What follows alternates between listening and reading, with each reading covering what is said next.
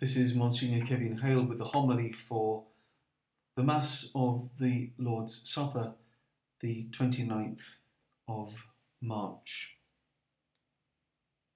Forty years ago, on his first Holy Thursday as Pope, Saint John Paul II wrote a beautiful letter to all of the bishops and priests of the Catholic Church.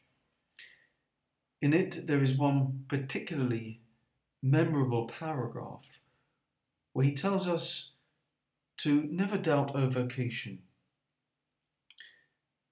Dear brothers, you who have borne the burden of the day and the heat, and perhaps even more those of you who doubt the meaning of your vocation or of the value of your service, think of the places where people anxiously await a priest and he goes on to speak about those places in the world where persecution has left no priests, and people go to an abandoned church or a cemetery where a priest is buried. They place a stole on the altar or on the tombstone.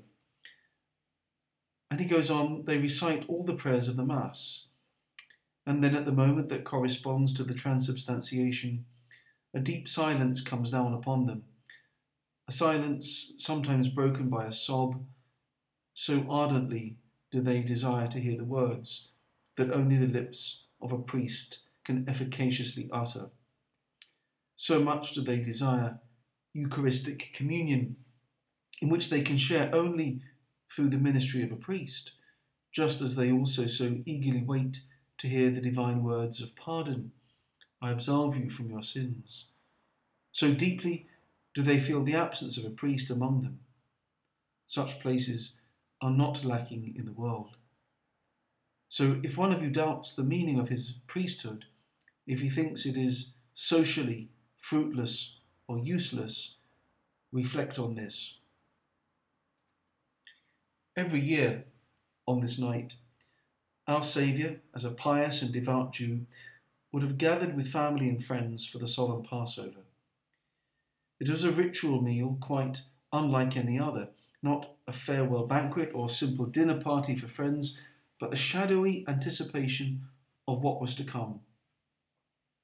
During his last Passover meal, Jesus chose that moment when he would show his love for his friends in a unique manner, in an act that was to be consummated and validated by his sacrificial death on the cross the following day. In celebrating the Mass tonight, our Christian life and prayer reaches its fullest expression. The worship of God in the Eucharistic sacrifice is the most vital moment in the Christian life.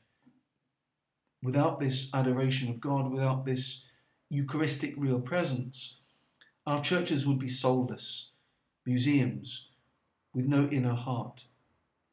It is the presence of Jesus in the Blessed Sacrament which gives an inner warmth and light to our churches and to our way of worshipping. This is because the model is given to us by our Lord Himself and is not something we've invented or concocted ourselves. It's not something man made. The Mass is worship in spirit and in truth, the offering of God to God as established by Him. As well as the institution of the priesthood and the Blessed Eucharist, there is something else that draws our attention at Mass this evening.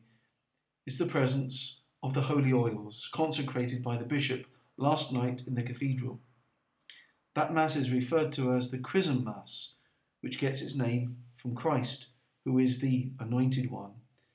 And the chrism is a sign of the Holy Spirit, who has anointed us and will consecrate all those who will be anointed with these oils during the coming year, not only in our parish, but throughout the whole diocese.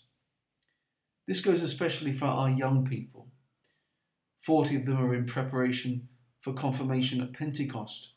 They're at Mass this evening, taking their part as the twelve apostles, the first priests at the Mandatum, proclaiming the Word of God for us in the readings and presenting the oils and the bread and the wine for the sacrifice. So, all of us together build up the body of Christ, his church, and that is why we coexist and are co dependent on one another. If you, dear friends in Christ, need priests who believe and live out that belief, we too need your belief and your faith lived out. At the end of the Maundy Thursday liturgy, we imitate the path taken by Jesus. We carry the Blessed Sacrament out from the sanctuary where it's normally residing and take it to the chapel of repose, a place of loneliness and mortal anguish. We accompany him in this hour of his forsakenness so that he can no longer be forsaken. This is not an empty liturgical gesture because it symbolizes our commitment to be continually seeking him, forgotten and derided wherever he is lonely, to stand by him whenever the world does not want to know him, and let his light shine in the dark places of this world. Let's ask him at that moment to be with us in the midst of the darkness of this world and to use us to build the new city of his new creation. And may Mary make her maternal presence felt and fill us with devotion and thanksgiving for the gift of her Son on this very special night. Let us pray.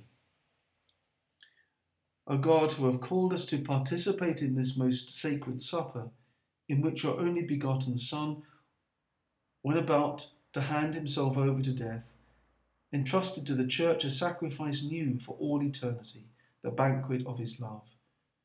Grant, we pray, that we may draw from so great a mystery the fullness of charity and of life. Through Christ our Lord. Amen.